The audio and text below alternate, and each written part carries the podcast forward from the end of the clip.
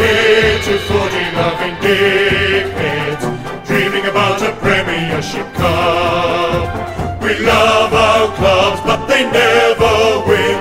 Two flags in 100 years. That shit house. If you think we'll be insightful, clever, or just well researched, we're here to say that's not the case. We'll just go out and wing it. We are two guys, one cup. It is Wednesday, July the 7th. Welcome to Two Guys, One Cup, an AFL adjacent podcast. My name is Wil Anderson. And my name is Charlie Clausen. And Wil, I I realise that we have never discussed the succession plan for Two Guys, One Cup. If one of us was to leave or we were both to leave, like who's waiting in the wings that could step up and take, take the reins of this podcast? Well, there's no one. That's the actual truth. We've not planned for the succession at Two Guys, One Cup. If it falls over, if one of us dies, well, I guess if one of us dies, immediately my first thought would be that we have some people that I think would happily step in as a sort of like assistant to one or the other of us to get us through the time. And my list would be uh, Adam Spencer, Yep. Scott Dooley, Yep. and Alex Williams. Yep. I feel like we could get those three to at least come in and do maybe a, a roster of the three. You bring them on as assistants and you just kind of get like, instead of like sacking one of us, if one of us is going through a terrible period of form, there's two options. We can have the hard conversation and we can sack one of us. Yeah. Or we can bring in a bunch of guns underneath one of us to kind of like just bulk out our team a little bit more. I, I like that idea. I mean, I think the good thing about having Spence on board was next time there is a question about what is a marsupial, one of us will have the answer. You know what I uh, love also about the idea that we could have those three, but also maybe we're not looking far enough and Right. wide enough when it comes to this. There's a bit of talk that Channel 7 don't have room. In fact, Channel 7, I think, came out and said, We've got a great roster of commentators. You know, don't you know, assume that Nathan Buckley's going to come and work here next year. You know, it's full. We've got too many good mm. commentators here. We've got BT and JB. We don't need somebody coming in here actually knows anything about the game, ruining it for the shit that we've got going on here. Well, we've got four letters of the alphabet. We're working on the other 22. You know what? We can have JB, BT, and NB. If he's willing to come in and refer to himself as NB, he can sit f- as part of the Channel 7 family. Well, so clearly, clearly to be the, the color commentator, you just need B as one of your initials, BT, JB, and NB, right? Right, just as long as you. I mean, if you happen to be somebody who like, I mean, they tried Simon Black. He was a bit low key, Yeah. so SB didn't work for that. Um, at the moment, they're less SB and more BS. I would suggest is the theme over at Channel Seven. They don't need some. Uh, e- they don't need some epidemiologist wandering into the QAnon paradise they have over there in the Channel Seven commentary box. So, um, could you get like a Nathan Buckley? Or even if you went even a little higher than that, could it be Charlie Clausen and Alastair Clarkson present Two Guys One Cup? like Clarko would get this podcast to number one. If you were going, okay, this is like a fine little niche podcast and it mm. does very well, and we have a, loyal and growing audience, remarkably, for a football podcast that really talks about football. But you want to get someone in, you're like, nah, fuck this. I want to be fuck the Howie games, you know, fuck Hutchie and Damo, like the fuck the rub. I want to be the number one game in town. Yeah. Do you think that you, Charlie Clausen, and Alastair Clarkson hmm. hosting a podcast, like Clarko could maybe do a song at the end of every episode, get out his guitar, strum a little satirical song he'd written about the week. Well, let's widen the net a little bit. So, okay, hmm. you know, uh, you leave the show. I want to get a co-host, but I want to, I want to improve. I want to get to the top of the charts. I want to be, win the podcast premiership. So, of the available coaches, let's say Alastair Clarkson, Ross hmm. Lyon, and Nathan Buckley. Who do I think I would have the same chemistry with? Who do I? Th- okay. It's two things. You want it to still be two guys, one cup. So it's a kind of irreverent take on football that where you occasionally talk about football, but you need someone who's willing to go into a yarn. Immediately, as I say Ross Lyon. As we have discovered about Ross Lyon in the media, he's hilarious and doesn't mind going on a tangent. Out of those guys, who is the one who is going to be happiest not talking about football? Ross Lyon. yes. I mean, I think Nathan Buckley, he's got a good sense of humor, but the dynamic would change. It wouldn't be this kind of irreverent, like drunk uncle energy that Ross Lyon has. It would be more, he's the straight man. And he would, you know, he'd deliver lines like Dwight from The Office. It's just about him being straight. So he delivers a zinger, but it's kind of like Dwight, Dwightish.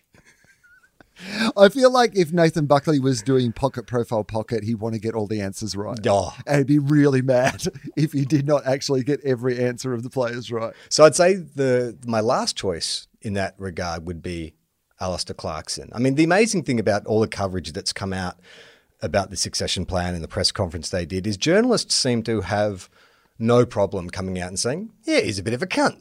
like that's what the narrative has been around, like why they've moved him on. You know, the the tone of the press conference. It's like, yeah, Alastair Clarkson. Well, I think this is. the wrong I believe this is the this is the succession plan that Alastair Clarkson has agreed to, in my opinion, and it's based on the TV show Succession.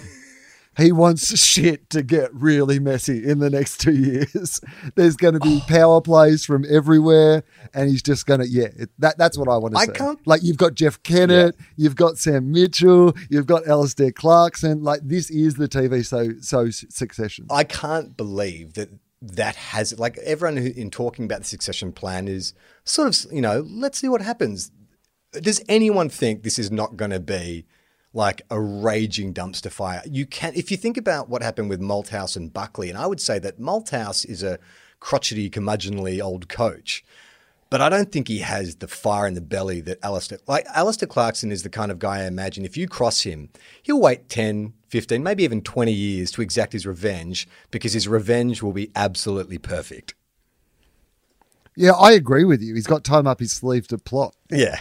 To plot and plan and to take people down. There was a good question that was on Twitter today, which was who is most likely to win a premiership next? Is it Hawthorn or Alastair Clarkson coaching another team? What would you think if you opposed those two options? Well, they were talking on one of the podcasts today about teams that he could go to. Like they were saying Carlton, Gold Coast. Um, I can't remember what the other team was, but I think Make, make a list of teams he couldn't go to. That's what I actually think is the truth. Like Really? there is only probably eight teams in the competition where the coaches are so secure in their jobs that the other eight wouldn't at least be thinking, could we get Alastair Clarkson to our club? Yeah, that's a good point. I mean, I think for, for that for the conundrum of will Hawthorn or another team get there, let's just take Gold Coast as an example. I think Gold Coast gets there first because we know that they have the talent on the list. They are just in an absolute, you know, negative zone of football coverage and interest and attention. It's like taking Kevin Sheedy to GWS or Ron Barassi to Sydney back in the 90s. I think it would be that kind of you, impact. You know why I want it to be Gold Coast? A, I think it's if Alastair Clarkson went to the Gold Coast, it is the Gold Coast best chance of being a successful football team. I, I do believe that. Like getting somebody of that quality to go to that town immediately gives it such gravitas. He would bring a new attitude. But the main reason mm. I desperately want to see this happen is you think the interaction between him and Jeff Kennett was rocky. like the idea that Alastair Clarkson would have to have meetings with Tony Cochrane is something that would just be so incredibly delicious. But doesn't that make sense? Because Jeff Kennett is like a giant bully and a pompous doofus and all that kind of stuff. But he operates from a frame of logic when you hear him talk. Like even the way he described this succession plan was this was the logical move to to take the club forward. So Alastair Clarkson is fighting against an opponent that at least you can predict their behaviour. He's never met anyone like Tony Cochrane. Like, how are you going to play ducks and drakes with Tony Cochrane? Like, the guy is so left of centre. You never know what he's going to hit you with. Well, you're playing chess and he's playing Battleship. Yeah. Like they're two completely different games. Like he's playing Hungry Hungry Hippos. He's just got your rook and he's actually just gobbled it up in his Hungry Hungry Hippo. Do you think that uh, Gold Coast's victory over the Tigers makes the Saints' victory a bit less special? No, no, I think that sometimes it can be that blow that, like, I don't think that West Coast were as terrible against the Bulldogs as they clearly were against the Swans. Sometimes I think you can get punched up a bit by a team and then you suddenly you have those doubts. You have that bad disposal. The fact that St Kilda like managed to beat them up, I think it actually yeah. No, I don't think so. I, I don't think that is the case. And do you put a line through Richmond? I mean, the, here's the only reason why not. In the same reason that if I was in a zombie movie, I would never assume that the zombie was dead, regardless of what I had done to the zombie. That's why I refuse to put a line through Richmond. It feels like, guy, you just hit that zombie with a shovel in the head. You have a gun. Go over and make sure that you blast the zombie in the head with a gun, and then maybe I'll believe that the zombie is dead. Yeah, it's hard to rule them out, isn't it? And it's it's funny how like the kind of stuff when you are winning that makes your team seem like you know, when Richmond were up and about, it's like their entourage, their best friends, and everything just comes off. And, you know, you love their strut and their attitude and all that kind of stuff. Now, when they're not winning games, all of a sudden that comes across as arrogance or they're disconnected or there's, it, it, it, when you invert that mirror, it's suddenly not so great, which I think is Richmond's trick. Well, at least the last couple of years anyway, they've made you think that they're done, which uh, the greatest trick Richmond ever pulled, Wil, is making you think they're going to finish ninth. Yeah, making you think that Richmondy were t- returning to being Richmondy. Like at the moment, they are decimated by injury Mm. and they are in incredibly bad form, and they seem like they're tired from the fact that they have racked up winning premierships in the last few years, including in the most difficult AFL season of all time, being away from home, being on the road, playing at a foreign ground. Did everything that you could possibly expect from a team, and they do feel a little like maybe that's just going to be all too much for them this year. And I, as a team that has been beaten by Richmond this season, endorse that. I would much prefer that, like, you know, the idea, regardless of if the Bulldogs finished on top of the ladder and Richmond finished eighth, if it if a scenario arose where you had to play Richmond, hmm. you'd still be terrified about playing Richmond in a final, I think. Yeah, it's also that it's that final psychology as well. And still they've got like Dustin Martin who is Mr. September. Right.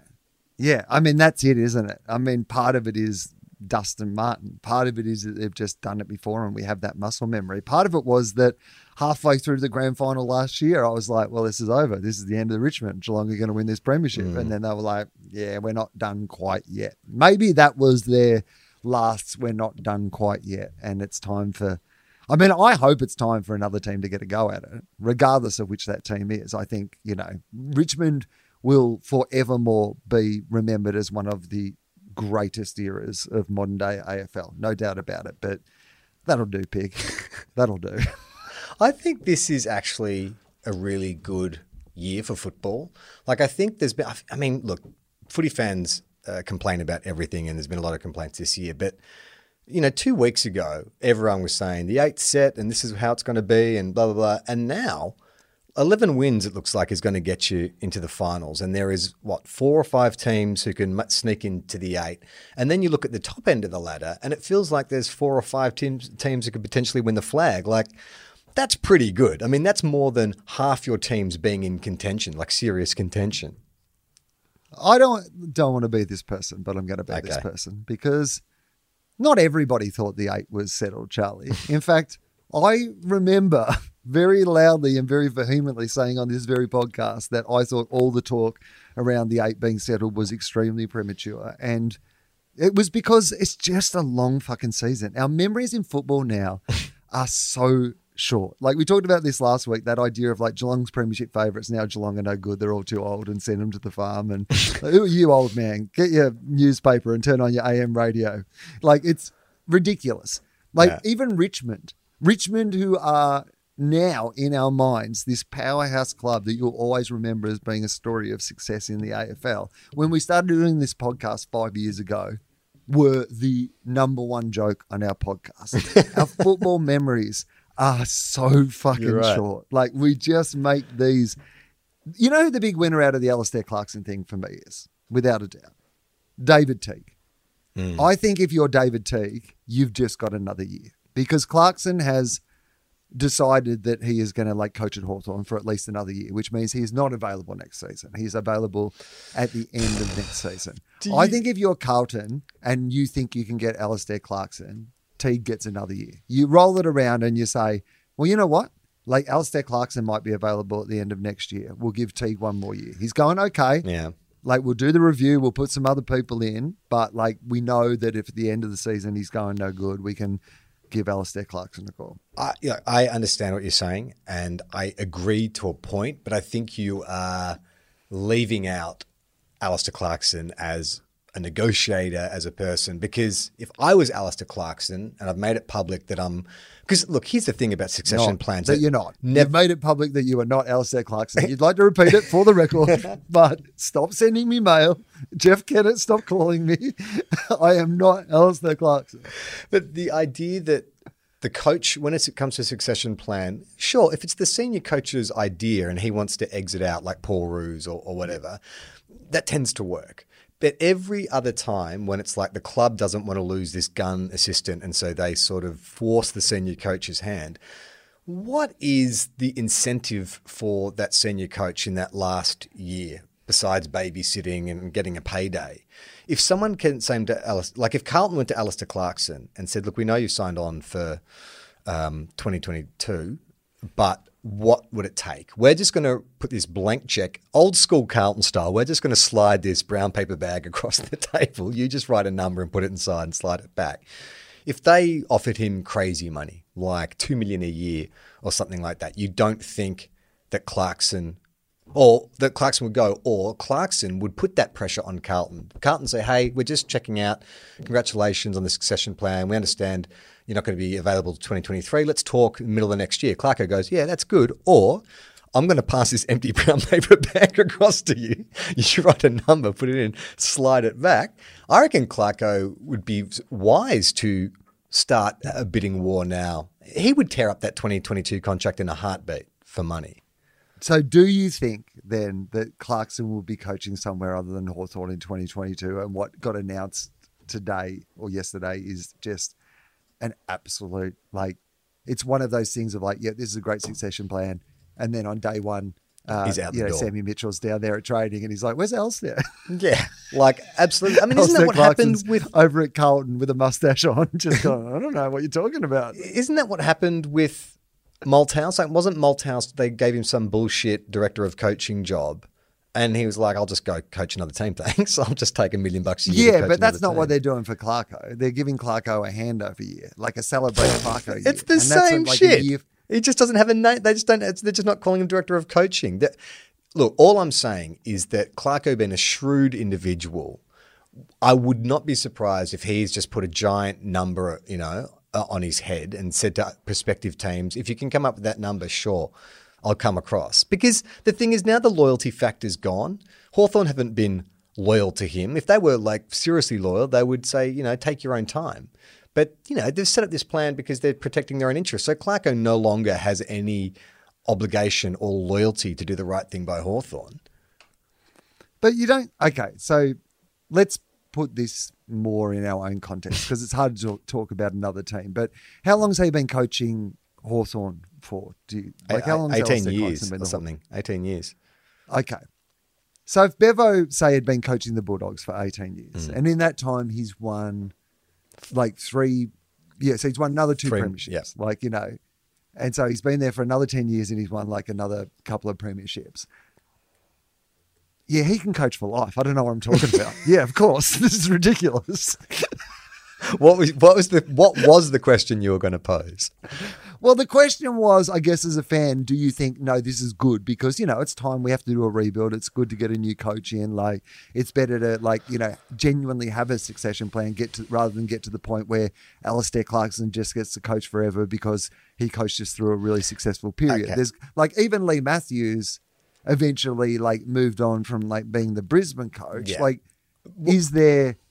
But I actually I, he, no. Uh, you've, like you've got Clarko, you've got to give it context. In the context of being a Bulldog supporter, the first ever multiple premiership coach, coach for life. Hawthorn have multiple premiership coaches every decade. Like they're they're not stressed. They're like, well, we'll get Clarko gone, and we'll, we'll get the next fucking super coach, to get us our next dynasty. I mean, I think that's what they think. Yeah, I definitely think that's the attitude that they have. I hope this time they're not they're not right.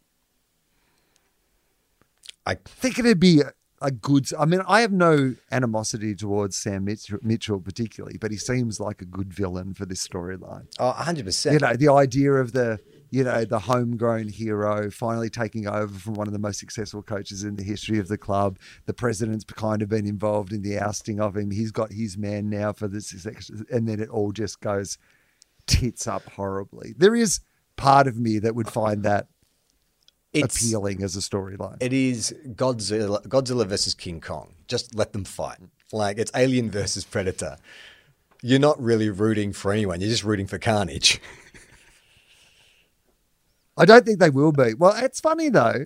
I have less faith they'll be successful now in the short term than I did. I guess that's my gut reaction at the moment. Is Right. that I reckon there's been some signs in Hawthorn over the past few weeks where you think, particularly since the break, where it feels like Clarkson's yeah, got them playing a much better brand of football. You can see some good young players coming through.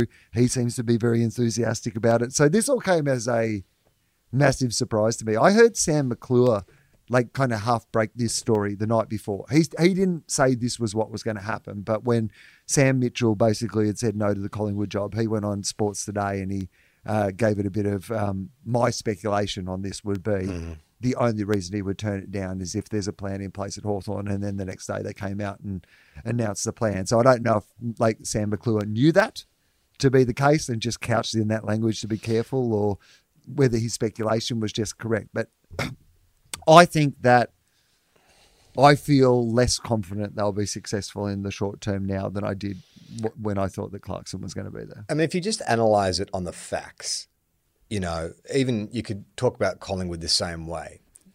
What you are saying is we are taking a premiership coach, a proven premiership coach, and we're pushing him aside for this untried guy who we think is going to be good. Like that to that to me speaks to a more of an Australian kind of apathy. In the same way as a country, we tend to toss out governments that we get bored of, not based around any like policy or anything. It's like you've had your go. Doesn't matter about your track record. You've had your go. We're bored. Change the channel.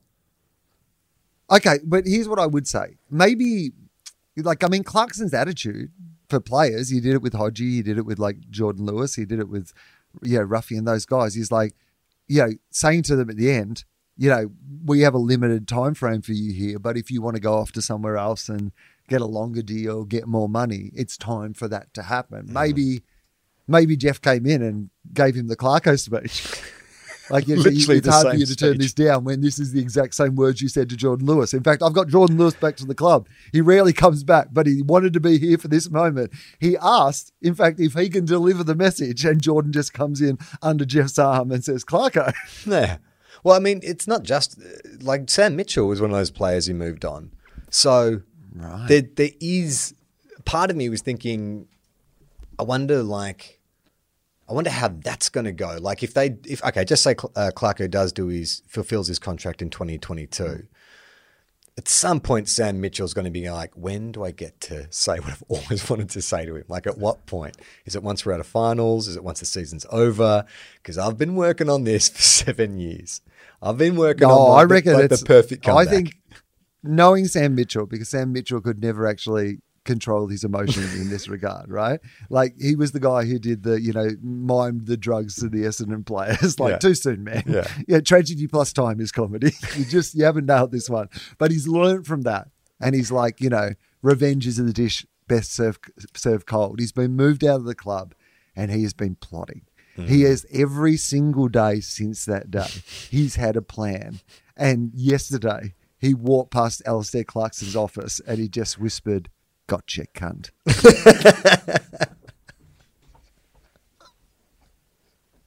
Well, exciting news. Uh, we actually have some Rowell coverage for this week.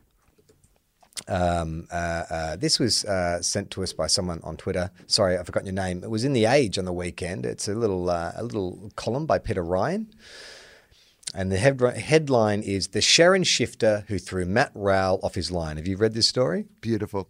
Haven't read it, but love it already. Okay. Uh, so the friendship between former schoolmates Matt Rowell and Noah Anderson is well known, and it has not missed a beat since they were drafted together to join the Suns at the end of 2019. I mean, that's I think that's something we've been deprived of with Matt Rowell missing so much football is more of this kind of Bert and Ernie uh, bromance between Noah Anderson and Matt Rowell. I think that's a that's that's a storyline I, I want to know more about. We got pitched a buddy comedy. Yeah. We got pitched Bad Boys, and then Will Smith did an injury, and we've been fucking hanging out with Martin Lawrence for three years, just going, when will these two get back together? Uh, though Anderson would have not would have been disappointed not to play in the Sun stirring win over Richmond, he would have been a rat for his teammates, particularly Rowell, who celebrated his 20th birthday on game day. Happy birthday, Matt Rowell. What's the bet? His birthday cake was shaped like a football. And he would have been, this is the best birthday present ever. This is all I wanted for my birthday. Whether Rowell received another Sherrin as a present for his birthday is unknown, but his first win for the season reminded uh, this column that a Sherrin shifter had bemused Rowell for part of last year as he recovered from a shoulder injury. Hmm, are you intrigued? Okay. So the injury did- never been more intrigued. The injury did not stop Rowell from wanting to keep a football within arm's reach as he settled into life on the Gold Coast, with Anderson as part of the household of Suns CEO Mark Evans. Beautiful. There's another element to the story. So you've got buddy cop happening in the home of Mark Evans. So it's almost like different strokes or something like that. Like Mark Evans has taken in these two boys and you know like hijinks ensue. The 2021 brand ambassador for Sherrin estimates he owns about 50 footballs, having started to collect them as a child, meaning footballs often dotted Evans' house. Great. Is that one thing you would have thought was going to happen when you were Mark Evans and you billeted out your house to this young guy? Footies everywhere. well, this is what I love is like, I've always kind of been under the assumption that the footballs were his bedroom at home. Right. Like I felt, felt like this was like a story from his youth, but this idea that he has moved into Mark Evans' house With 50 and he brought in like one suitcase like full of clothes, and then like his family come in all carrying footballs and just start loading them into his room. No, I reckon he arrives with one suitcase and one of those big net bags you used to see at footy training that they keep the footies in. He just has that slung over his shoulder. I, I like the. I, I hope that he says goodnight to them every night. Like that's what you know. It's like kind of the end of Little House on a Prairie or whatever it was, where it's just like, "Good night, Sharon. Good night, Sharon Brockovich. Good night, Sharon Phillips." He's got a name for each of them. Good night, Sharon Fenn. um, okay, so he uh, he's, he's Sherrin's dot uh, Mark Evans' house. They're all around Mark Evans' house. That's why he start. Uh, the good bloke that Rowell is, he tried very hard to ensure the place remained tidy. So he had positions uh, where so he had positions where most of his Sherrin sat in his bedroom. Again. Completely checks out, right? You imagine Matt Rowell is very meticulous about how he arranges his- 52 Sherrins in a bedroom. Someone's touched my Sherrins. Why are my Sherrins not exactly where I left my Sherrins? He's just got like the tape measure and he's got like a spirit level every night, just like make sure they're perfectly aligned on the wall. uh, so he's got his positions, perf- uh, you know, perfectly positioned around the room. That's when he started to become bewildered when he would return home from training some nights and find each football in a different spot. After some thought, he twigged that their relocation, relocation seemed to coincide with the day a cleaner would visit the busy house. Being a good mate, Anderson encouraged Rowell to take it up with the cleaner and, poli- and politely request they be left alone. Good advice from your, your good mate, right? Possibly. Little did Rowell know, Anderson was the culprit, secretly making mischief at his mate's expense and waiting for him I to would have guessed accuse as well. That's why I wouldn't have been so keen on taking that advice from my mate who was clearly doing it. Uh, he was secretly making mischief at his mate's expense, waiting for him to accuse the cleaner of moving his footballs, part of an on, uh, part of ongoing competitions between the two that never seemed to cease. Rowell resisted putting his foot down for weeks until Anderson realised he'd better come clean as the Sherrin shifter. I mean, can you imagine being that cleaner? this little kid, this little 20 year old who looks like he's 50, comes up and has a word to you about the Sherrins. Excuse me. You moving my Sherrins? you know what I love about this though is that he waited a while before he even mentioned it. Like, so this is the period I want to imagine when Matt Rowell comes home and he has this sense that his Sherrins have been shifted. Like night one, they feel like they're out of place, but he's probably like, you know what? I'm probably just remembering it differently. I probably put them in a different place yesterday. I don't know. Something's going on. I'll let it be. Comes home the next time and he's like, you know what? This is they're definitely in different places of where they were last time. Okay, I've got to find a pattern. I've got to get some charts together. I've got to work out when this is happening. He's made it four weeks in. Up until that point, before he works out maybe it's the cleaner, I don't know what he imagined was happening. I like to imagine that, much like the movie Toy Story, he thought the Sherrins were coming alive when he wasn't there and hanging out with each other. It's it's funny, isn't it? Like because Noah Anderson is smart, really good prank. Set it up, uh, timed it to coincide with the day the cleaner arrived, so he gave himself some plausible deniability. But I wonder if maybe he should have just pulled back on moving it. It should have been more like traditional gaslighting, where you just take one football and just turn it like you know 45 degrees. So maybe he doesn't see it at first, but subconsciously he would know that something was wrong. And then you do it again. And then you just play. This is what Alastair Clarkson or Sam Mitchell would do. That would, this would be a 15 year torture process until Matt Rowell lost his mind. This is how, if Sam Mitchell had to play on Matt Rowell, this is what Sam Mitchell would do. Um, I've got some more Queensland news if you want Oh, some fantastic. more Queensland news. Okay, so I follow a few AFL players online, and uh, sometimes you know their content is like I, what I have noticed is that often there is a great disparity between the player they are on the field and the person they are online. Now, we all know about the idea of people becoming emboldened when they go online. They have stronger opinions, they'll get in fights, they'll present an image of their life that perhaps is more glamorous than the image they project on the f- on the field. But then occasionally you get a player who goes the other way. And I'm going to put him on today's agenda. Um, his name, uh, so who would you say is the most exciting player who plays at the Brisbane Lions? Uh, Lincoln McCarthy or uh, Charlie Cameron? Charlie Cameron. Okay. I'm going to take you through just the last seven or eight tweets from Charlie Cameron, one of the Oh, most yes. magical AFL players of all time. Yeah. Now, here's what you got to know about Charlie Cameron on Twitter. He's not even Charlie Cameron. He is Charles Cameron. Oh. Yeah. This gives you a bit of an idea of the straight ahead nature of what you're going to get from his tweets. Okay. He has pretty much one area of interest, which is football. Uh, Occasionally basketball, but like basically NFL, AFL, basketball. That is Okay. his area of tweets. So I'll take you back to um, the 7th of May.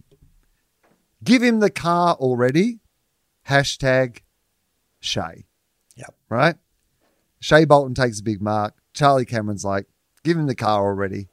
Didn't even win mark of the round. Probably about the third best mark of the year. Turns out that Charlie went a little early on that one. But this is like, that's straight ahead, to the point, not many words. Now, there's a little uh, a video that he's retweeted from the AFL. Uh, Hugh McCluggage um, doing a little uh, balk through a pack. And he's uh, tweeted that along with, with this man is a Rolls Royce. So again, just real Straight ahead. straight ahead Yeah. commentary. Uh, state of origin. Oh no, no, it's not state of origin. It's uh, NRL day. What a morning in Brisbane. Let's go, Storm. Okay, there you go. Uh, this is basketball tweet. The blind king. Hashtag LeBron James. So real, like nothing Twitter It's presence. Almost like a bot is writing them. Like it's so they're quite generic. It could be a bot. so like i mean he kind of tweets in the way of someone who's live tweeting a sporting event but Yeah. it's just one random comment without context and then like ages in between and he's onto a different sport and he's making one other little observation. Like um uh next one. Uh, tex walker kicks a goal. He's retweeted that. Best kick ever. Hash, uh, at tex walker. Right so real straight ahead stuff. He's on to a Collingwood game. Jamie Elliott reminding a few people that he's still one of the best small forwards. Now, that's a big tweet for Charles Cameron at this stage. Really Yeah. must have been impressed by Jamie Elliott's game. Uh, OMG, hashtag Crom. Not even sure what that means. Crom. Isn't that the villain from Conan the Barbarian? Maybe he was watching Conan the Barbarian. Crom. OMG, hashtag Crom. Okay. Now he's on to an NRL Broncos and Souths game. Try save of the year. Hashtag NRL Broncos Souths. like, what are you doing? Yeah. like, don't tweet. Why do you think that? Like, what is it about that game where he's just like, you know what? I normally don't go to Twitter, but that was a really great try save. I've got to go and make it known. They're so dry too. Like there's no, you, I, you don't get a sense of the personality. Like I wouldn't know if I didn't know who Charlie Cameron Nothing. was. I would not be able to tell you he's a bit of a larrikin. He's a bit. They're just they're really just dry tweets, and it's weird. It's so opposite to how he plays football. absolutely opposite to how he plays football. So this one, um, he's obviously a Storm's fa- a Storm fan. So number one, baby, Storm. After they win a game, uh, about a Brisbane Lions game. Good to see he's 40K. endearing himself Let's to the go. people of Queensland as well. Uh, now, this is where it's starting to really. Uh, I love these are his most recent two. Up the storm, six days ago. Six days ago, Charles Cameron was like, you know what? I got to get out there and raise my social media presence. Up the storm, job done. Shut Twitter account. But it's this one that came through today that I just love the most because he's gone out of sport, Charlie, Oh, and he's gone to the movies. oh God! What do you think that uh, Charles Cameron might go and see if he goes Is to it see a movie? recently? Like it's something that's out now or in the last couple of weeks? It's uh, out in cinemas now. This tweet was Yeah. 45 minutes ago. This is like Fast this and basically came through as we were starting to do this podcast. Fast and the Furious Nine. No, see that's if he'd gone and seen F9, I would have absolutely gone. Yeah, that that makes a lot of sense. But no, not not F9. Um, uh, Black Widow. Black Widow. Seven out of ten. Hashtag Black Widow. Seven out of ten. I mean, it's virtually me. That's. I mean, it's mediocre. Like, why would you jump online to say this film was all right? It's like, like literally, if you'd left the world without your opinion on Black Widow, things would have been exactly as they were beforehand. But six days have gone past since up the up the at the storm. Will better let people know what I thought about Black Widow. It Will, Will, Will. I have to, we have to stop the podcast. I saw an okay movie that kind of had a dumb ending, but it was okay. It was perfectly watchable. It was neither good nor bad. Oh, Seven out of ten. I, oh, I mean, we have to trawl through and find out if he's reviewed any other movies. I need to know his other ratings. What what did, did anything get a ten out of ten? But yeah, and this is the thing. I don't. I have flicked back a little bit. Oh, this. Uh, hang on, I didn't go back as far as this one. This literally, this is the whole tweet. This is the tweet, as the young people would say. On the sixth of May, uh, Charles Cameron went to his phone or computer and decided to tweet two words based on his previous tweets. Can you guess what those two words were? Ghost Storm. Oh, storm is one of them. Ah, even more literal even than Mel than than oh sorry it's Melbourne Storm. He literally just tweeted oh. Melbourne Storm. well, he does write Charles Like, Cameron, so he not likes to an use. exclamation mark, no some sort of excitement emoji, no like go storm. Literally just the two words Melbourne Storm. Are they capitalized at least? Is it like all caps? yes, all caps. No, not all caps. Just the M and the S are capitalized. It's so enigmatic. What does he mean? Maybe he's maybe there was actually a storm Okay. in Melbourne. this is what I should have been looking at. How many likes did the have, have a guess at how many likes uh, Charles Cameron's tweet Melbourne Storm got? Well, can you tell me how many followers he's got so I get uh, an idea of? Uh, yeah, okay, all right. Let's see if that that that, that might, that's actually a good idea. So he has um uh eleven thousand followers. I've got fucking more followers than Charles Cameron. When it comes to the CCs, hope I'm, so. I'm winning Twitter. You fucking hope so. I mean, when I say I've got more, just a few more. I have just gone back Yeah. to um, March. I've found where he hasn't tweeted about sport again. Okay. Uh, so this is not about a movie; it's about a television show. What do you think that Charles Cameron was watching in March this year, on the thirty first of March, on the eve of the AFL season? What was Charles Cameron sitting down to watch on the TV? So, and What was the date? Sorry, thirty first of March? March of this year. So it's when all the footy was kicking off. It was a football game. It was an NRL game. Was it the Storm? No, it's a non-sport. This is a his other non-sporting tweet. I found one that's Oh, non-sporting. Okay, so he was watching. Was it a movie or a TV show? It was a TV show, a TV series. I'll, I'll give you even a clue more. It's a reality TV series. Ah, making their mark. does start with an M. Uh, no. Oh, um, um, uh, is it a true crime? No, A reality show. Reality show. Australian reality show. a yes. MasterChef. Does start with an M, but no, not MasterChef. Um, reality show start with a MasterChef. Is it a, like a music show, singing show? Oh, I'll just give it to you. Yeah. Married at first sight. Oh, he's a MAFS fan. Well, he's enough of a MAFS fan that he seems to have never tweeted about it apart from on the 31st of March, where he decided to say, Melissa, just leave this dude already.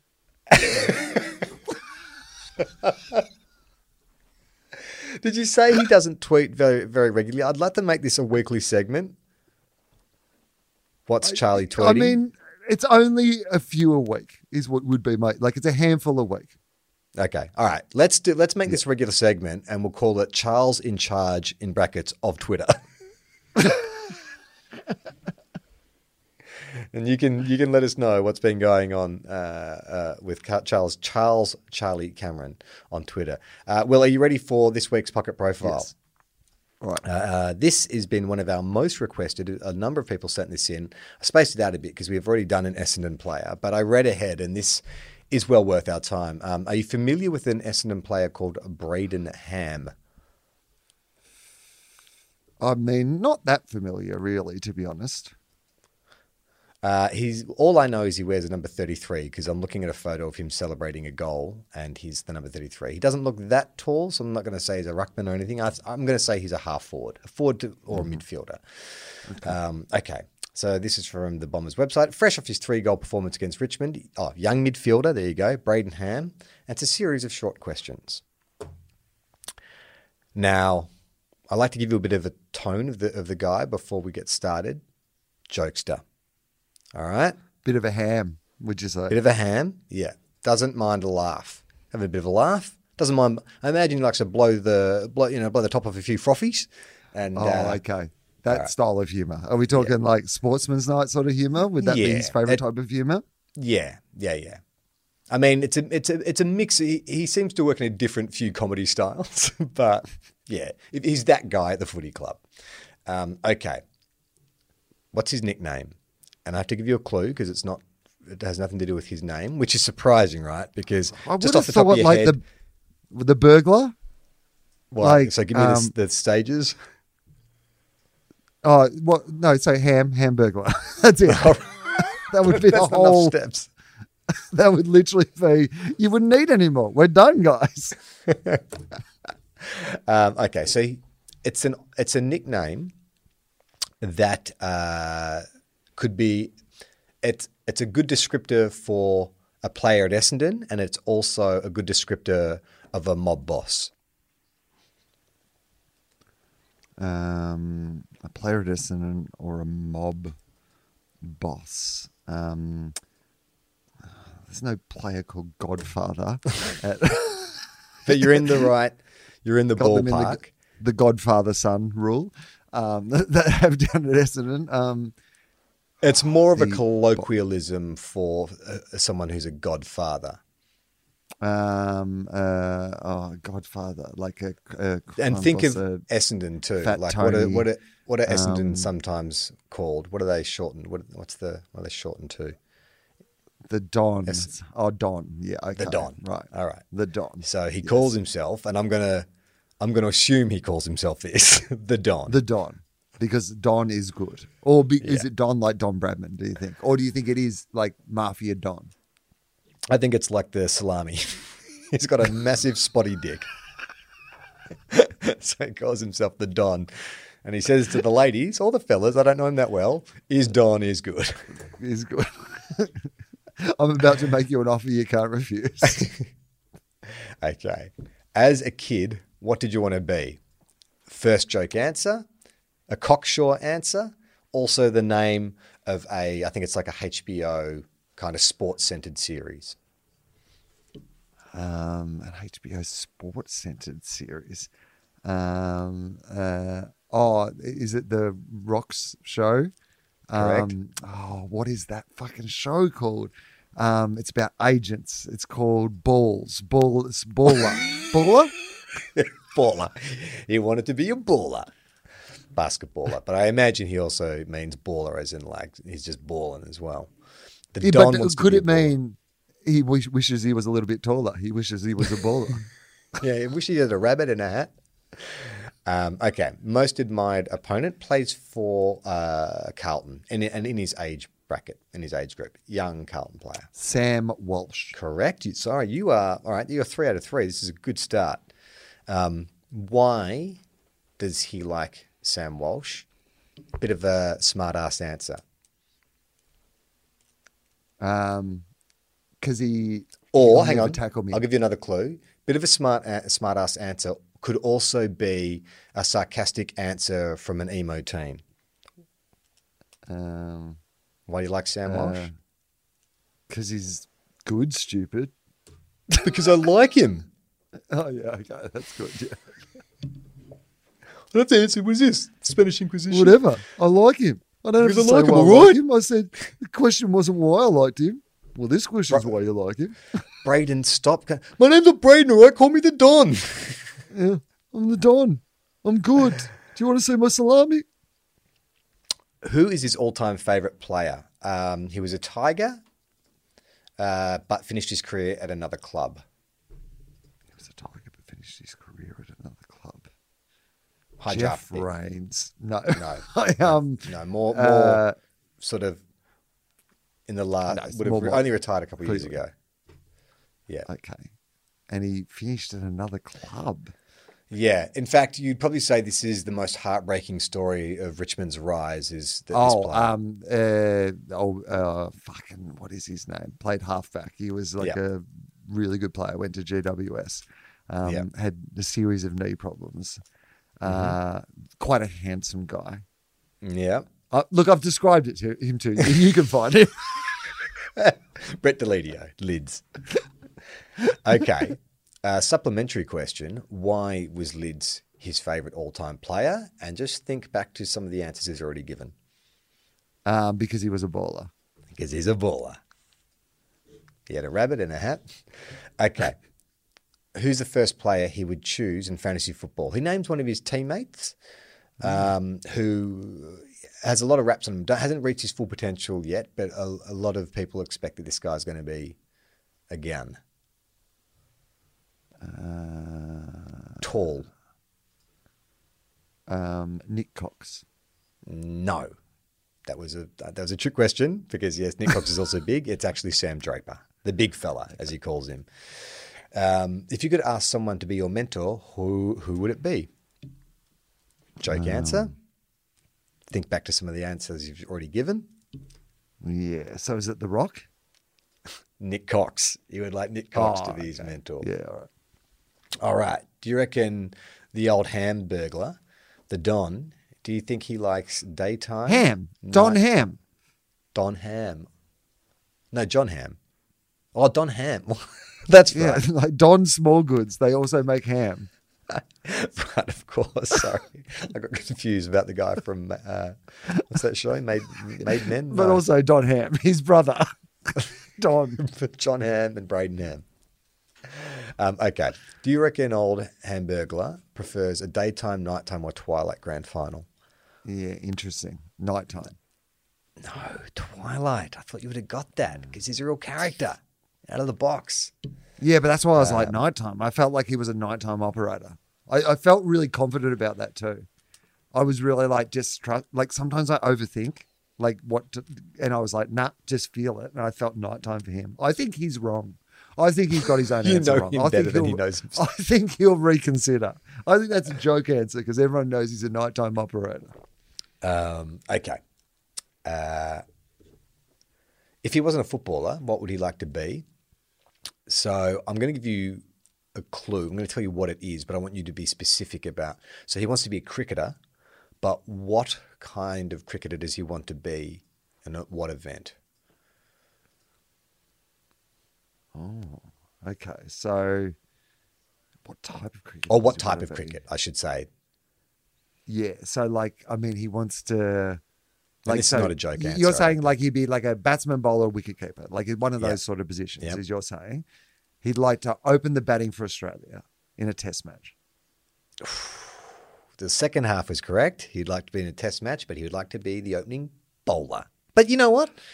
I reckon you were close enough. Like you, you, you I reckon you're back on ham. I reckon you're. Uh, we just need to throw some eggs down next year because uh, you're you're sizzling on this.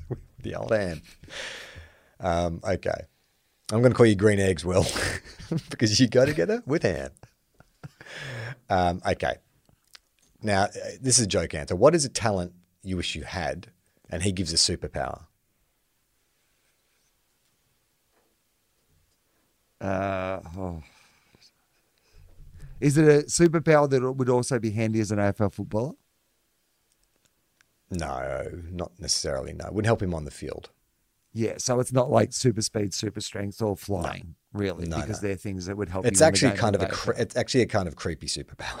Yeah, if the t- ability to turn invisible or to see through. Walk, yeah, yeah. I was, I was going to say some sort of like perving on people in their in their change rooms or something thing. Of course. Okay. Um, what makes you laugh? And you can breathe a sigh of relief. Carl he doesn't name a, he doesn't name a Carl comedian. Barron. Just uh, add him to the list of footballers who haven't nominated you as their favourite comedian. Uh, what makes him Is laugh? it a teammates rig? Is it like some sort of? Is Close. it Yeah, you are definitely in the ballpark. Um, and it's someone he's already mentioned. um, so Nik Cox, Nik's Nik Cox's um, weird shaped head. Oh, Will Anderson, take a bow. It's Really? Nik Cox's head. Absolutely. this is the second week in a row where you've been simpatico with our player, and it's it's it's wonderful to see. I reckon. I reckon you're you're a bit like GWS. It's taken you half the season to kind of like just get your your your team together, and now you're just having a, a charge into the finals. I'm really excited to see what happens for the rest of the year. Um, okay, joke answer. Describe yourself in one word this is something that Kanye, this is Kanye might describe himself like this, or or Beyonce, or some like it's it's got a bit of that to it, grandiosity, but in that kind of hip hop milieu. Uh, It's definitely a youth word. You probably see it written on like Twitter when someone's like, "Yeah, yes, go Queen." They hashtag this. uh, Describe oh, yourself in one word. blessed. Something you, should call out if there's a crime happening. Police. No. no, they don't tell you to sell that because no one comes over. You got to yell Fire. fire. Hashtag fire. Hashtag fire. He describes himself as fire. I love him. I love the old hamburglar. um, okay. what did you learn about yourself during lockdowns? Here comes a bit more of that, you know, that kind of uh, footy club larrikin, uh, in the vein of uh, what makes him laugh. What did he learn about himself during COVID lockdowns? That um, Nik Cox finds it hard to find a hat that fits him. I wish that was the answer because that's great. Uh, what he learned about himself during COVID lockdown, Will, is that I really don't like Matt Guelfi as a bloke. Oh boy, it feels a bit too much to me. Mean. Actually, feels like He's a- he's a- like he's a real bad human being. Like I actually rang bully. his parents. I just actually had to point out that this he's a, he's a bad dude. He's got some horrible opinions. I don't like him. Uh, what's the thing, biggest thing you missed during Hub Life? This kind of isn't, it seems like a nonsensical answer because the whole reason he was in Hub was because of this. So, what did he miss during Hub Life? Football. Yeah, which is weird, right? He missed playing footy during Hub Life. Was he injured or something? Maybe. Um, what was the most enjoyable thing about Hub Life? And this seems to be his most sincere answer. uh, the opportunity to bond with my mates. I'm going to give you that because he says dinner time with my friends Ned and Nick. Um, what was the least enjoyable thing about Hub Life? And let me just say, time for another drive by. Same target. Fucking horrible human being. He's absolute brutally wrong dude called Matt Guelfi. Let me spell it for you, just so you get it correctly. Least enjoyable thing about Hub Life: seeing Matt Guelfi every day. Um, biggest pest during Hub Life. You've got to Uh, assume, by the way, that he and Matt Guelfi are friends, right? Like this is the Oh, you would assumption hope so. underlying. You would hope that this is like best mates zinging at each other, as opposed to the fact that he's like, "No, this is my chance. I am getting it out there. This prick has got to go." Uh, the biggest pestering Hub Life is Ross McQuillan. Why is he a pet? Uh, why? I just gave you the answer. Um, you know what? I'll f- forget that question. I didn't realize that the answer was also in the question. Moving on. Funniest teammate during Hub Life. We've talked about this player before. He shares a name with a surname with a uh, famous West Indian fast bowler.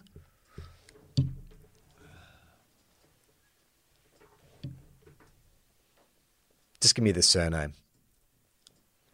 Uh, oh God. Um, okay. Begins with an A. Uh, Ambrose. Patrick Ambrose loved a prank. Oh, really? Okay. Uh, what's the favourite sporting event he would like to attend? Um, now you're not going to get this answer because he's being this is this is him doing a bit of like um, you know Mighty Boosh, Sam Simmons kind of absurdist comedy. So just give me your most absurd answer to that, and yeah, we'll compare it to this to the the Hamburglar. Um, uh, the first AFL game on Mars. It's close, and the under 17s Irish hockey game at 3 a.m. What's Irish hockey? Is that like a euphemism for something? hey, you want to play some Irish not. hockey? Because it wouldn't be good. Is all I'm saying is if it is, a Especially if it's under for something, 17s. it is not a euphemism for something nice. I feel like that's like his search term on the dark web. They're like, "What's your favorite search term on the dark web?" Under 17 Irish hockey, if you know what I'm saying. Wink. Uh, what's the last series he binged on? Um, it's a game show, Australian game show. Have Commercial, you been paying attention? The Chase. Who would you like to see as the halftime entertainment? Okay, good. Give us a Um, is joke it a rock band? Is it a like? Oh, No, it's, it's actually Kevin a- Bloody Wilson.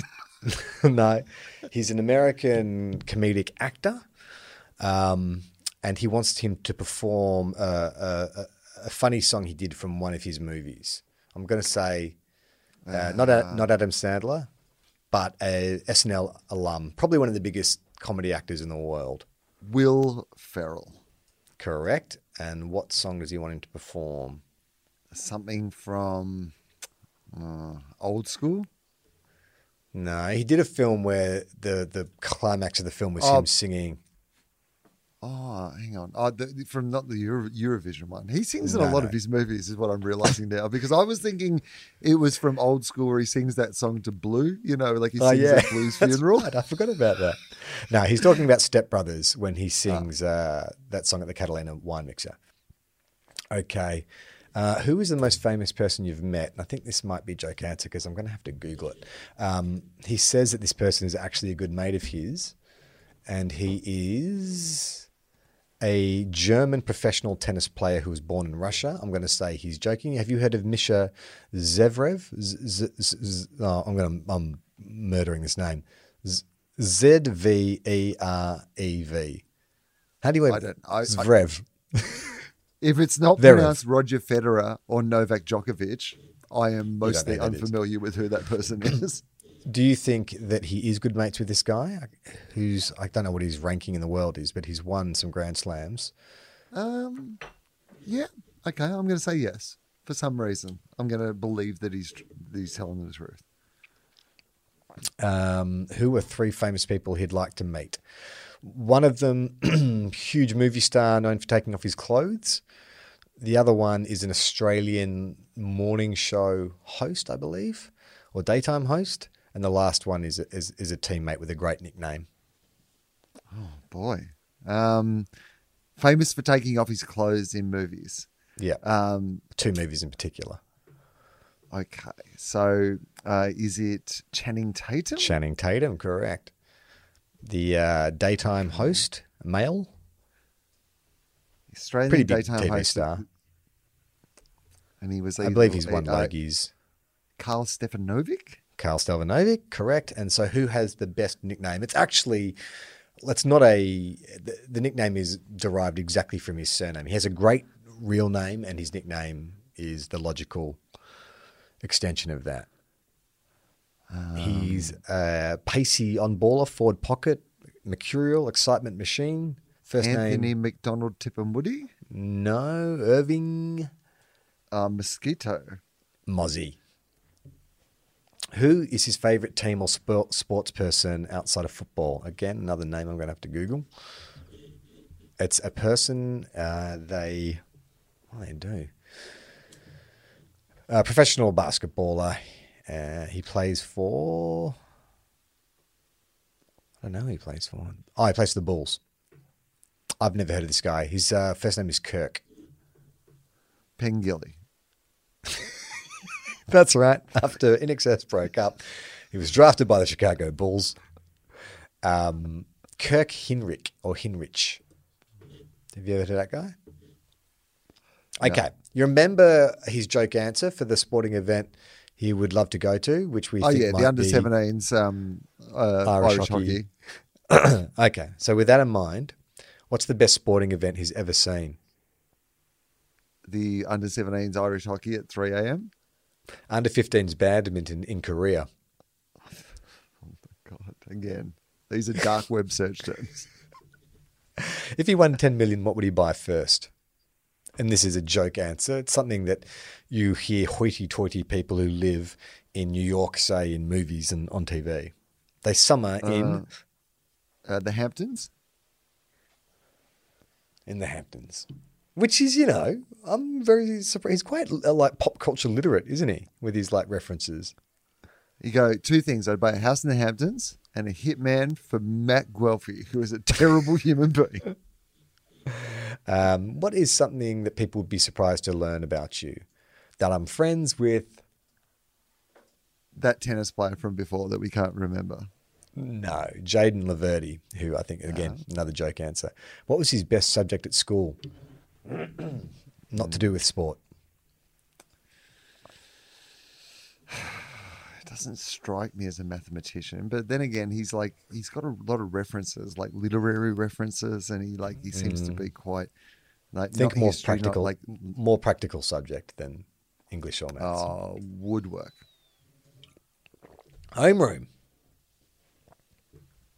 Does that count as a subject? I guess that's a joke answer. Homeroom.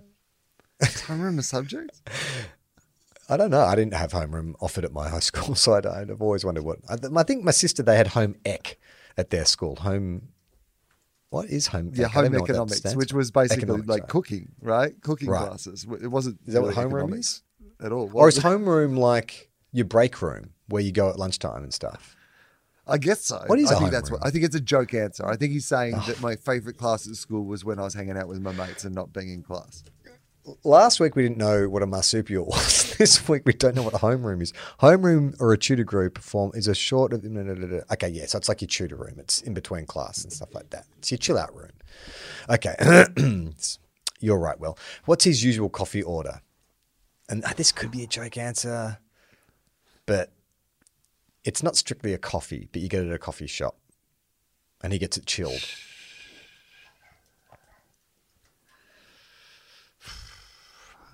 Chilled, uh, at an i- ice, uh, chilled. He gets it chilled. It's an, like an ice latte, a, la- an ice Yeah. ice latte. iced chai latte and what kind I of was gonna say chai, and then I backed out at the last moment. it? no coward yeah, I'm, ashamed of myself. If I was Nathan Buckley, I would just be like, "This is over. This podcast is over. It was nice to be here, Charlie, but I can't believe I got that wrong. I blame myself and everyone around me." Uh, what milk does he drink with it? Uh, what milk does he drink with his latte? What kind of milk? Chai latte. Yeah. Um, What's it made with? Is this a, like could be a joke answer or just like a real answer? Could who fucking knows? This guy's like the Joker. He's given so many uh, Uh, origins. Oat milk. Oat milk. almond milk. It's really this is you know this is a shame. You started so strong, but I feel like I think he I think he got in your head, man. I think he got in your head. There's just too many options What? available to you. I knew it was a milk alternative. I knew it wasn't going to be, but yeah, I went with oat milk and almond milk is probably more obvious. Nut juice. He feels like a nut juice guy. Nut Juice City Limits. Uh, what's the uh, dream place you'd love to live? It's somewhere in California. That's all I know about this place. I'm pretty sure Dr. Dre references it in one of his songs. Um, It's not one of the, Uh, the more obvious Californian references. is it Begins like, with an F. Uh, um, nah, tell me. Fresno, Fresno, California. Oh my god. He's an enigma. Okay, what is in store for him in his life after football? And this is a joke answer uh, that brings up his good mate Nik Cox, but is not an insult. Oh, okay. More So, self-deprecating than that. I'm going to be Nik Cox's manager. I'm going to be Nik Cox's barber. I'm going to be Nik Cox's um, turtle to Nik Cox's star. I'm going to. Nik Cox and I are going to go into some sort of business together. No, no. He wants. He's probably going to be living on Nik Cox's couch in his billionaire mansion. Okay, yeah, right. So it was some joke about Nik Cox being like really successful and him not being. So I was in the Yeah. zone. I just didn't the quite zone. get the yeah. That's all right. Uh, well, before we get to the mailbag, let's tell people what's happening at tofop.com. Who's on Philosophy this week? Uh, Philosophy this week, a couple of really good episodes uh, that are new in the mix. Uh, Christian O'Connell, uh, who people might know as the host of um, the Gold Breakfast Show in Melbourne, but he also has a national radio show. But anyway, he's been on the show before. Really excellent guest. I highly recommend that one. And Anita Heiss uh, for NAIDOC Week. Dr. Anita Heiss comes on and tells us all about um, Indigenous Australia. And like we have a really good sort of conversation around. You know how Indigenous stories are passed on. We talk a little bit of a footy on it as well. We talk about Adam Goodes. She's a friend of Adam's, and we talk about what happened to Adam, you know, in the game of AFL. So yeah, it's a really cool chat. And uh, Fofop this week, uh, Dave Anthony. It's a Dofop. Dave Anthony from the Dollop is back on uh, Fofop this week as well. And there's a new episode of Tofop that's gone up where uh, uh, we talk about uh, canned laughter, the idea of should you pipe canned laughter into a show if you don't have an audience, and we even experiment with it on the podcast. And it's fair to say it's mixed results. I don't know. I, I'm, I'm hopeful that we can maybe incorporate it into later episodes, but uh, not feeling it from the listeners. I feel like there's a review. We, we're going to have to do a review.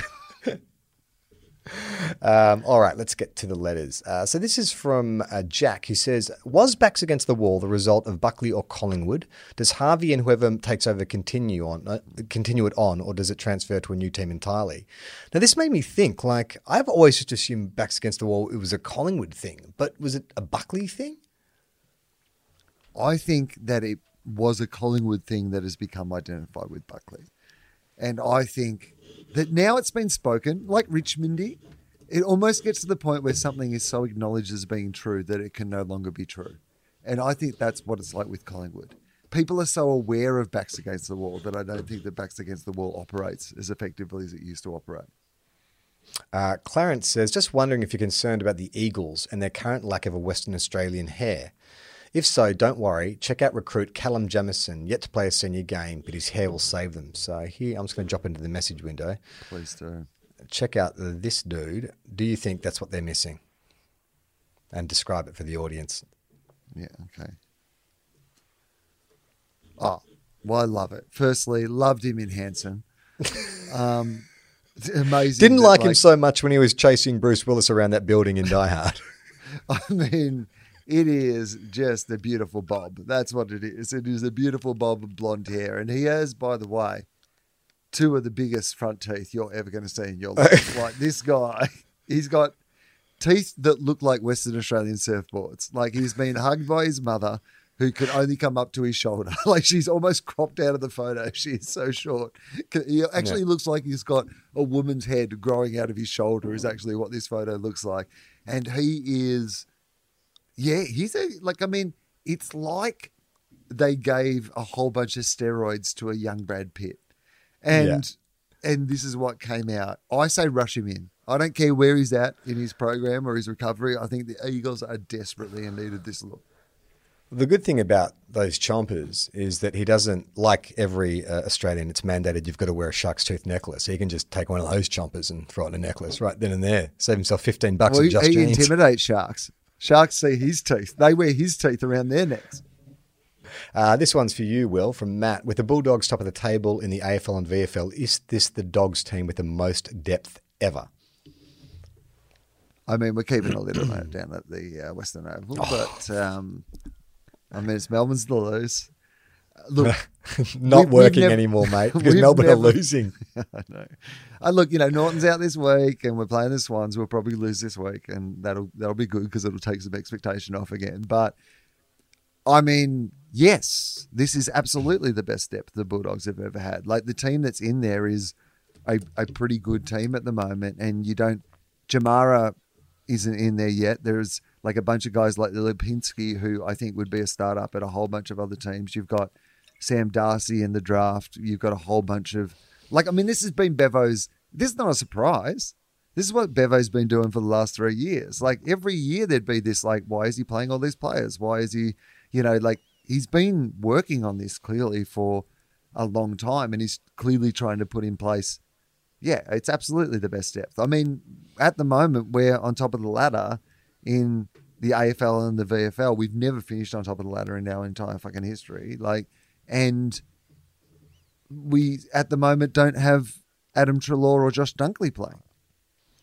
So yeah, I think yeah, absolutely. I've, I I can't remember a time in the history of the club where we have had the depth of list. It doesn't mean that I think at the top end we have the best players still. I still think there are teams that are better than us, but in depth of list, yeah, absolutely. You heard it here first, folks. The lid is off. Wil is predicting a dynasty for the Bulldogs. Best team ever. That's what he's saying. Mini Me uh, writes in Since there's not much Rowling coverage, how about you guys put a call out for some Rowling fanfic? Maybe it could be part of the Cunt universe where Nat and Ben need to take parental care of him in a zany comedy. What do you reckon about that? I would love some Matt Rowell. Um, just like I mean, keep it clean, you know. Yeah. Oh, yeah, keep yeah, it, yeah. Keep it to, but what I'm saying is keep it to Matt Rowell's values. hundred percent. Let's It's not like Matt Rowell at a strip club or something. It's Matt Rowell. He's like Captain America. He's more like the old man in a young man's body.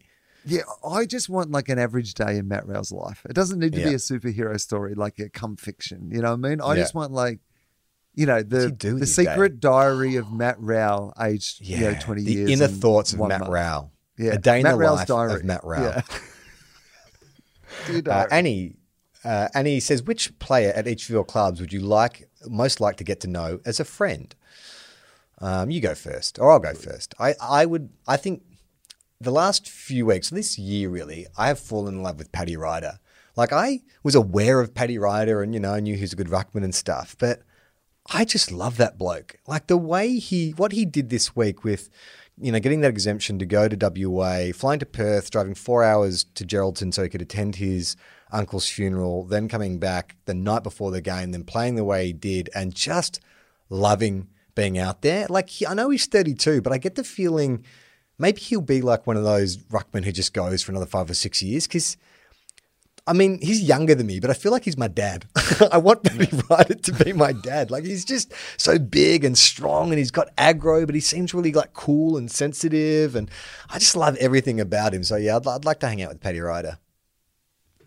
I mean, this will surprise nobody that I say this, but like I genuinely also mean it. I think that Marcus Bontempelli.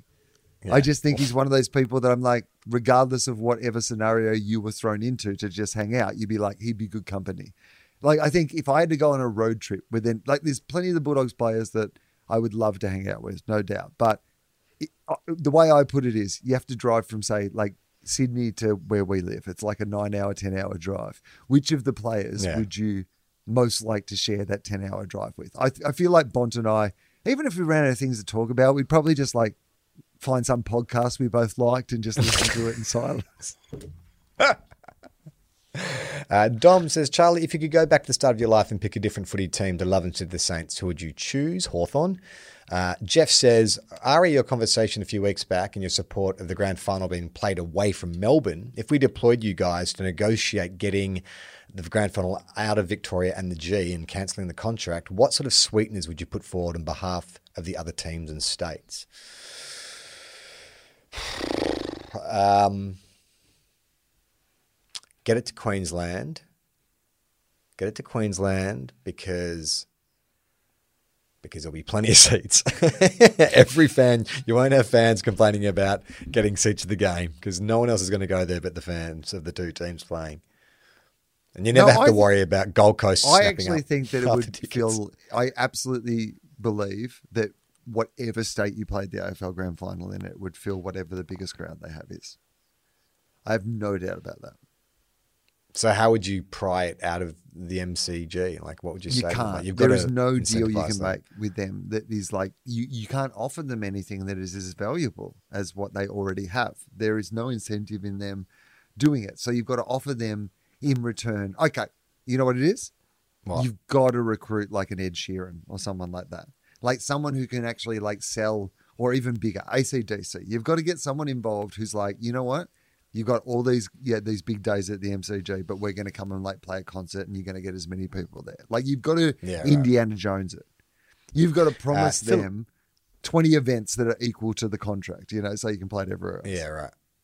Uh, Philip says, is there a correlation between Richmond's success and the world getting progressively worse, culminating with their third premiership and COVID 19? Now Richmond is back to their normal environment of ninth on the ladder. Will we see the world also get back to normal? Dangerous words, Philip. Dangerous words. We've written off both COVID and Richmond before. we Tim don't know if there's know. a Delta variant of, of Richmond. Richmond. Uh, Tim says, "What would irritate Charlie more: St Kilda blue balling till the end of the season and missing, the Dogs winning, or Melbourne winning? Uh, All of St Kilda. I don't give a fuck who wins the premiership. I, I'm going to, I'm going to be more upset if, and it feels like this is where we're headed. I reckon we have to win six out of the next seven games to possibly play finals, and I can't see that happening. But I could see us winning enough for this to be annoying, like an annoying 12th finish to the season." Uh, Joel says, "What value coin do you think is used for the coin toss, and do you think the umpire pockets it afterwards?" Uh, one I reckon dollar. a big coin. Oh, really? Because it looks gold, looks better. I reckon it's gold and it's like big enough, but it's not too big. Maybe I thought it's like a twenty cent currency. piece Maybe because it's big, and you won't lose it in the mud. Okay. Um, Art, Art Deco wants to know what do we think about playing rounds with a seventies eighties era with the seventies eighties era rules, like a heritage heritage Mm. round. Get the broadcast formats the same, the ads, etc. Just go full retro. Players smoking at halftime, like the whole the whole deal. Yeah, Well, Hundred maybe percent for a, a round. Like I just like I love the idea that you have a heritage round, but also every year you pick a decade. It's kind of like the X Men films. So like we're doing heritage round, but it's like 1980s round. Then like the next year it's like 1970s round or like 1960s round. Uh, this is from Luke, and I think you sort of you've you've answered this question. The boys at how the boys at the How Goods Footy Pod have started a campaign to help Bont win a gold Logie. Wil you guys, especially Will, back this campaign? Uh, yeah, absolutely. I'm 100. percent I don't know. You can win a Logie for a commercial, but They've got um, best I'm commercial at the. I don't think you can individually win a Logie for a commercial. I don't think they're doing best actor in a commercial. I think they actually do best commercial now at the Logies. Um, Do they but- really? Since yeah, I believe so. I know they've finally devalued the Logies, but who would have thought that the most prestigious award in Australian entertainment could actually be devalued? But they've found a way to do it. Um, that is the end of the mailbag, and that's the end of our show. If you want to support us, the best way you can do that is go to patreon.com slash TOFOP. TOFOP is our podcast network. TOFOP is also a show. It's very confusing, I understand. Um, but if you like this show and you want us to keep putting it out regularly, give us some support. You can donate any amount from a dollar up to as much as you feel like you want to donate. Maybe get some of that sweet, sweet TV rights deals into the coffers of two guys, one cup. That would I, help. I, I Um, can. I speaking of, of, of such things, um, I had Yeah. shows obviously that were meant to be on last weekend that were in uh, Sydney and Brisbane that got postponed because of COVID, and those shows have been rescheduled. So they are now happening Excellent. uh, the third of October and the tenth of October. So they are on sale. Um, I think your original tickets. Anyway, there's you'll the ticket agencies will know more about it than me speculating on how it all fucking works. But anyway, the shows are back and there's some tickets available October three and October tenth. And in that spirit, we should also promote the Great Australian Podcast Oh, yes. Festival. Wil and I are doing our other podcast, TOFOP, on November 7th, I believe, at the Palais Theatre in Melbourne. Tickets are on sale now. At uh, You can go to great, thegreatpodcastfestival.com.au. I'll put a link in the episode description below. But yeah, come see TOFOP live, much like this, with a bit less football chat. That's it. Play on, not 15. Well, We are two guys, one cup.